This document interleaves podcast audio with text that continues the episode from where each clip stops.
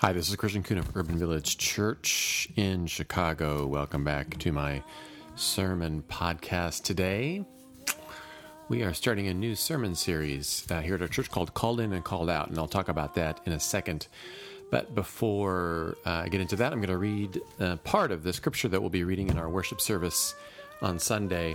I'm not going to read the whole thing, but it's actually quite long. Uh, we're going to be reading from the book of Revelation. Actually, this whole series will be about the book of Revelation. And this week we are reading chapters 2 and 3. And I'm going to read just uh, chapter 2, starting with verse 1 and going through verse 17. I'll explain a little bit about the context of this in a moment. But first, this is uh, starting from Revelation 2, verse 1. To the angel of the church in Ephesus, write These are the words of him who holds the seven stars in his right hand, who walks among the seven golden lampstands. I know your works, your toil, and your patient endurance. I know that you cannot tolerate evildoers. You have tested those who claim to be apostles but are not, and have found them to be false. I also know that you are enduring patiently and bearing up for the sake of my name, and that you have not grown weary. But I have this against you, that you have abandoned the love that you had at first. Remember then from what you have fallen. Repent and do the works you did at first. If not, I will come to you and remove your lampstand from its place unless you repent. Yet this is to your credit. You hate the works of the Nicolaitans, which I also hate. Let anyone who has an ear listen to what the Spirit is saying to the churches. To everyone who conquers, I will give permission to eat from the tree of life that is in the paradise of God. And to the angel of the church in Smyrna write, These are the words of the first and the last, who is dead and come to life. I know your affliction and your poverty, even though you are rich. I know the slander on the part of those who say that they are Jews and are not, but are a synagogue of Satan. Do not fear what you are about to suffer. Beware, this devil is about to throw some of you into prison, so that you may be tested, and for ten days you will have affliction. Be faithful until death, and I will give you the crown of life. Let anyone who has an ear listen to what the Spirit is saying to the churches. Whoever conquers will not be harmed by the second death. And to the angel of the church in Pergamum, write These are the words of him who has the sharp two edged sword. I know you where you are living, where Satan's throne is, yet you are holding fast to my name, and you did not deny your faith in me, even in the days of Antipas, my witness, my faithful one, who was killed among you, where Satan lives. But I have the few things against you you have some there who hold to the teaching of Balaam, who taught Balak to put a stumbling block before the people of Israel so that they would eat food sacrificed to idols and practice fornication. So you also have some who hold to the teaching of Nicolaitans. Repent then, if not, I will come to you soon and make war against them with the sword of my mouth. Let anyone who has an ear listen to what the Spirit is saying to the churches. To everyone who conquers, I will give some of the hidden manna, and I will give a white stone, and on the white stone is written a new name that no one knows except the one who receives it. May God's blessing be on the reading and living out of this word. So, I think every parent probably has a favorite and least favorite book that they read to their children as they are growing up. And one of my favorites uh, was the series called Olivia, which is about a a human pig, a pig who was uh, fashioned as a little girl named Olivia. All of these books are fairly short, but I find them really funny and thoughtful. And really, who doesn't like an eight year old who has a poster of Eleanor Roosevelt on her wall? One of the reasons I like Olivia is her determination to be an individual, to be her own person. So on Sunday, I'm going to put up a couple of examples up on the screen. And so from the very first book, Olivia, uh, st- one of the scenes starts off that says, After a nice breakfast, it's time to get dressed. Olivia has to wear this really boring uniform, and then it shows, of course, uh, Olivia holding up this uniform that she has to wear. And then the next page it says, Of course, you can always accessorize. And Olivia has done all kinds of things. She's put bows on, she's put on some funky socks in order to make herself stand out. And then another book that I'm going to be talking about, this one uh, is called Olivia and the Missing Toy. And again, we find out that Olivia is going to be on the soccer team. And she says, Mommy, can you make me a red soccer shirt like this one, please? And she points out how she wants her mom to make the shirt. But her mother says, But then you'll look different from everyone else on the team. That's the point, Olivia says. There's a period that ends that sentence. That's the point. I always like to think that it's an exclamation point for Olivia to say definitively, I want to look different from everyone else on my team. And again, that's one of the reasons I love Olivia. When I was a youth leader working with senior high youth many years ago, one year we handed out t shirts. Uh, and on the back of the shirt, on the bottom of the shirt, said Romans 12, 2. And it says, Do not be conformed to this world, but be transformed by the renewing of your minds, so that you may discern what is the will of God, what is good and acceptable and perfect. And on the back of this t shirt were all kinds of drawings of different kinds of fish but then another fish, which was going the opposite way. This is the fish that many Christians use in early Christianity to signify uh, the new faith. And I think many Christians now see that fish as a symbol of the faith. And that was the thing, that was the fish that's going the opposite way to try to convey to these youth do not be conformed to this world. How do you stay true to who you are? How do you stay true to your faith in a world that at every turn tries to conform you to the quote norms of society. Well, as I noted earlier, we're starting a new sermon series called Called In, Called Out. And every year we do a sermon series at Urban Village that's connected to our desire to be what we call a church without walls, specifically uh, where we reflect on not only to be a diverse church, but also an anti racist church. And I'll explain about that in a little bit. So, this particular sermon series, we're looking at the book of Revelation uh, as we look at um, how we are called to be this church uh, that lives out to go against, I think, and believe the what norms of society calls us to do and to be. So, we're going to talk about Revelation for a moment. And as we get into Revelation, if you're at all familiar with the Bible, you may have tried to read through it sometimes, or as you flip through it, and Revelation may seem pretty intimidating to you for the fans of Harry Potter, you know when Rubeus Hagrid was the professor of care of magical creatures, and he assigned them a book called the Monster Book of Monsters, and students always had a hard time uh, opening this book because essentially this monster book would try to snap at, even bite the hand of anyone who would try to open it. And I think perhaps people feel the same way when it comes to Revelation. They dare not open it up because they think that it will bite their hand off. And understandably, when you read the Revelation, in fact, it seems like a monster book of monsters because there are all kinds of different creatures that we read about in that passage or in that book. And so Revelation is intimidating to some. People may not even want to go near it. If you've ever heard of the Reformation figure Martin Luther, he didn't even want Revelation in the Bible. But I think it still can be helpful for us for lots of different reasons, and we're going to be exploring that uh, in this sermon series. So, Revelation is usually assigned to a literary genre called apocalypse. The biblical scholar Bruce Metzger says and notes that the name for this genre, apocalypse, comes from Revelation 1 1, which uses the Greek word apocalypsis, revelation, to designate the contents of the book. An apocalypse is usually a first person narrative where the author relates one or more visions about the future, or the heavenly world, or both. And as we go through Revelation over these next four weeks, we'll be introduced to a lot of symbolic language. And it's important. Some people, you probably have heard, look at Revelation and they try to take this symbolic language and use it literally, but that's not the intent. We read about Revelation, we read about the author of Revelation in chapter 1, verse 9, a man named John who's writing from an island called Patmos. Patmos was an island 37 miles southwest of a city called Ephesus, which we read about in today's passage. And the Roman Empire used this island scholars believe is a place for political banishment. So we have this man named John who's having these visions and he's writing uh, these words in this revelation, this apocalyptic literature. At the very beginning of Revelation, in chapters 2 and 3, John is writing a message, or rather, he's writing seven messages to seven different churches in what is today Turkey, but in then was known as, as Asia Minor. And I'll put a link up on the Podbean page so you can get a look at uh, what the land was like at that time.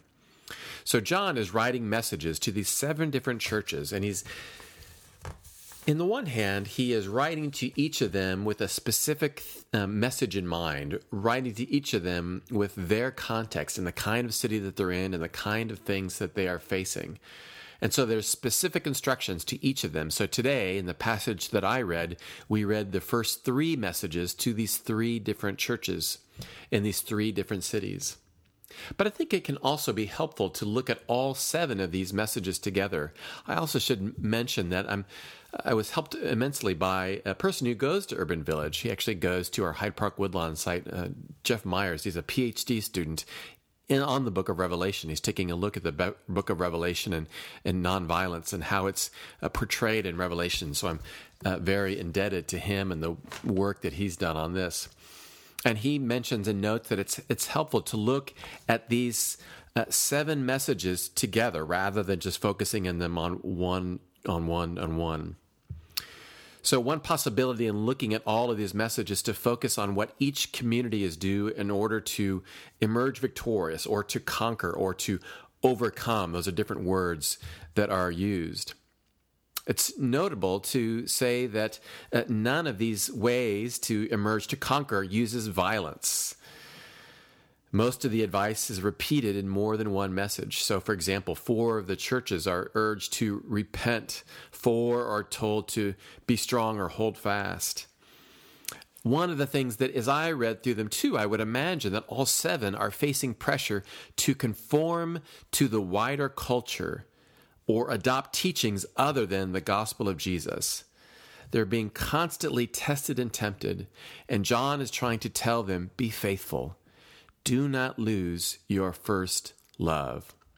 One example of this is found in Revelation 2:15. Again, the passage says, "So you also have some who hold to the teachings of the Nicolaitans." So these were individuals who, a sect, who were eating food sacrificed to idols and were known for sexual immorality. So we see here, John knows about these people are being tempted by these other sects, these other groups that are putting pressure on them to turn away from the gospel and turn toward a, a different way of living their life. So John uses different ways of encouraging, chastising, affirming, all of these things so that they'll listen to the Spirit and not abandon their first love, Christ, despite all the temptations that they face. So, as we look at our worlds today, as our churches and our own lives, certainly we can find many examples of the temptations that we face to conform to societal quote unquote norms in our own world. Probably feel it every day. We see it through the media, we see it through marketing, we see it through social media, all of these sometimes blatant, sometimes not so much ways to conform to what society wants. Often that message is capitalism.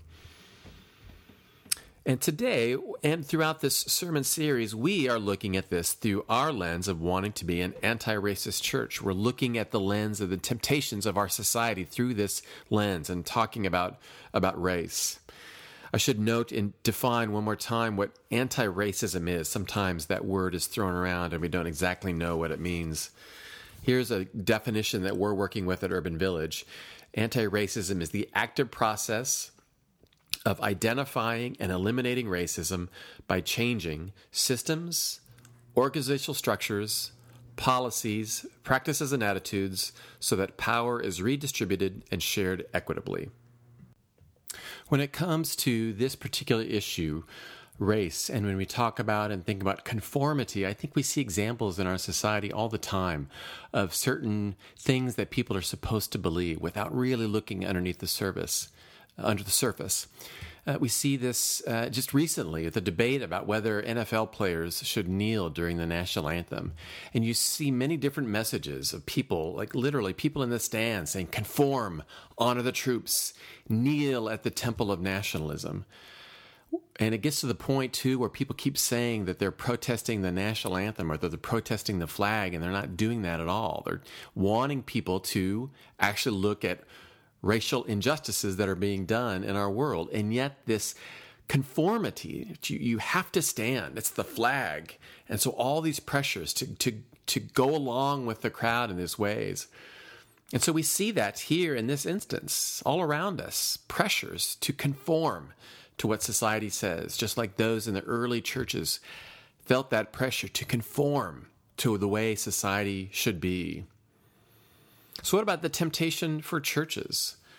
What kind of churches do we face, especially or even progressive ones, quote unquote progressive churches? All the awful things that happened in Charlottesville a few weeks ago, and I saw people talking about how proud they were of their churches for speaking out against what had happened in Charlottesville. And that's all well and good. I'm glad people spoke up, but I would have to guess that probably not a whole lot was said in the weeks after that one and the week after that one, too. It's fine and good, of course, to speak out against white supremacy.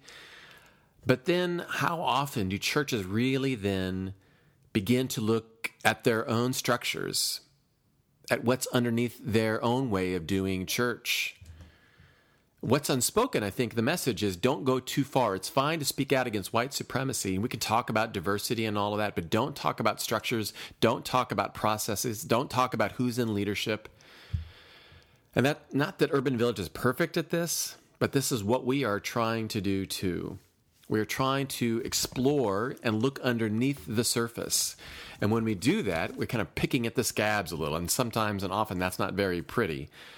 But we believe just like the message to John from John to those early churches to do not conform. Where is your first love? And because we believe in the radical inclusivity and just gospel of Jesus Christ, we believe we are called to continue to search and look to see what about our own structures, what about our own policies, our own systems, our own attitudes, our own practices it's fine to speak out one Sunday against white supremacy, but then to take that next step and the step after that.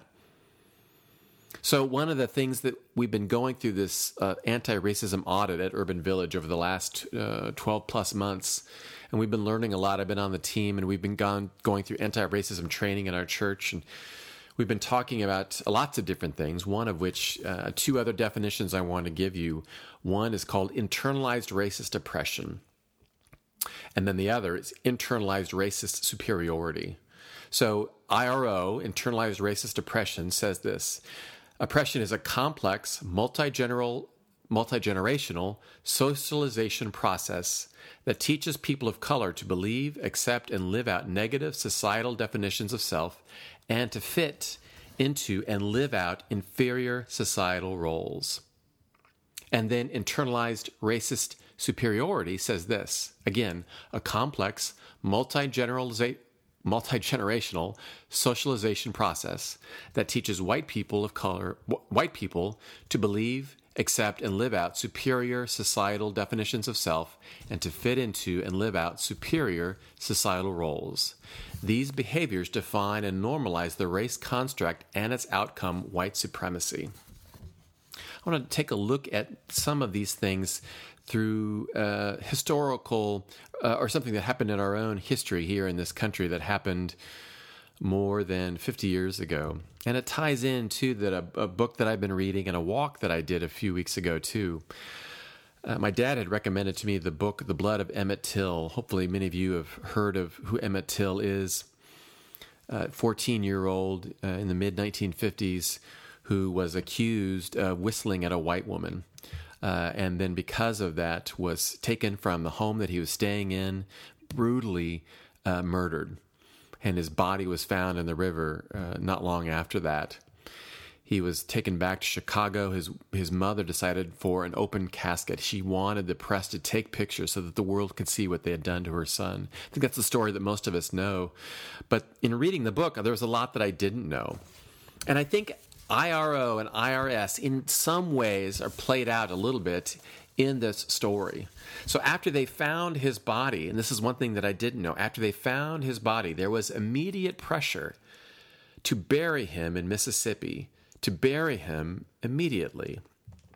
There was a man named Sheriff Strider, and he had taken authority over the case that was confirmed. And people talked about how scared they were of Sheriff Strider. You know, we talked about internalized racist superiority. I think probably for a lot of people in power in Mississippi in the 1950s, it wasn't so internal, it was external. People saying publicly that the white race is superior. And so Sheriff Strider, as a way to literally bury this story, bury what had happened, wanted Emmett buried immediately, did not want to send his body back to Chicago, which is where he lived. And as he did so, the first person that he reached reached out to was a, a, a head of a black funeral home, and the man in the black funeral home agreed to do it. And this is where I wonder where we see an example, perhaps too, of internal racist inferiority, or I'm sorry, internalized racist oppression. For this man, this black head of this funeral home, who had been living in this segregated society, this oppressive society for so long, I have little doubt probably had this sense to believe and accept and live out a negative societal definition of self and to live out inferior societal roles. So, on the one hand, perhaps that was playing on in his own mind, and the other, too, I mean, he probably feared for his life if he didn't obey what the sheriff was saying. And they had taken Emmett's body to this gravesite in Mississippi. And then what happened next is where I found inspiration. Somebody found out that Emmett was going to be buried, and this cousin of Emmett's had called his mother, and this mother contacted Emmett's mother, Mamie. Mamie, in turn, then called her uncle in Sumner, Mississippi, and told him in, no, in, in so many words, that body, that body ain't going in the ground. And so, after a lot of back and forth, finally convinced another undertaker to prepare the body without telling the sheriff. They put Emmett's body into the seal of the casket, and we see throughout all so many steps of people telling Mamie Till, don't open, don't look, don't see what happened to your son. They put a seal on the casket so that they would not open to see what Emmett. And as soon as the body arrived in Chicago, and she wanted to see, and people kept telling Mamie, don't let anybody see what's in that box. It's sealed with the state of Mississippi. We, we said that we wouldn't do that. And she fought with a funeral director in Chicago. And in the book, it says that Mamie says, I told them that if I had to take a hammer and open that box myself, it was going to be opened. You see, I didn't sign any papers, and I dare them to sue me. Let them come to Chicago and sue me. And again, funeral uh, people working at funeral homes in Chicago tried to convince her, well, at least let us touch Emmett up. And she kept saying, no, let the people see what they did to my boy. She was not living out any kind of oppression, internalized racist oppression. She knew what she wanted. She wanted the world to see what happened to her son. And the author of the book, Blood of Emmett Till, said perhaps no photograph in history can lay claim to a comparable impact in black America. All in reading this book had such an effect on me. And I thought about that. I put this on Facebook. It, I learned that his funeral home is not far from where I live. It's on uh, about 4,000, the 4,000 block of South State Street. So I went down there and I walked to where Emmett is buried and where his mother is buried too to pay my own respects. Emmett was 14 when he was when he was killed, and it's 14 miles from his church, from the church to where he is buried. And so I walked that just as a way to think and reflect and pray and think about all the things that we've been talking about in Chicago. And I kept praying for the courage of Mamie Till.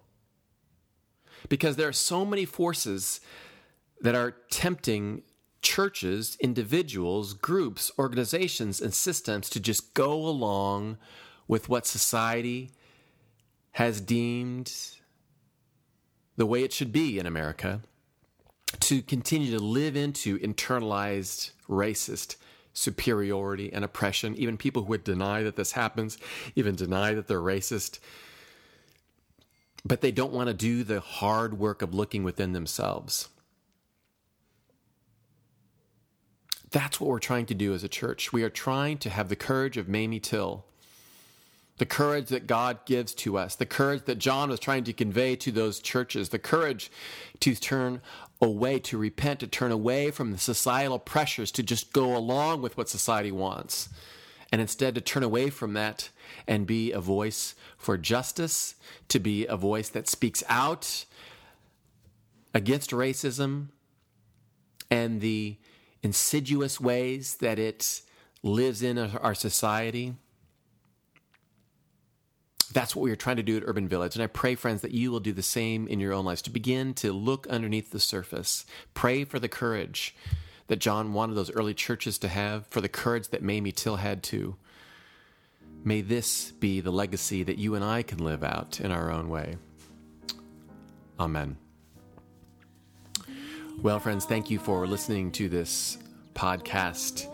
Uh, I will be back next week with uh, another reflection. And as always, you can reach out to me, Chris at urbanvillagechurch.org, and on Twitter, I'm at Christian Coon. You can go to my website, christiancoon.com, and read about my book and the other podcast that I do called Failing Boldly. And uh, you can reach out to me in any of those ways. And so until next week, friends, may the peace of Christ be with you.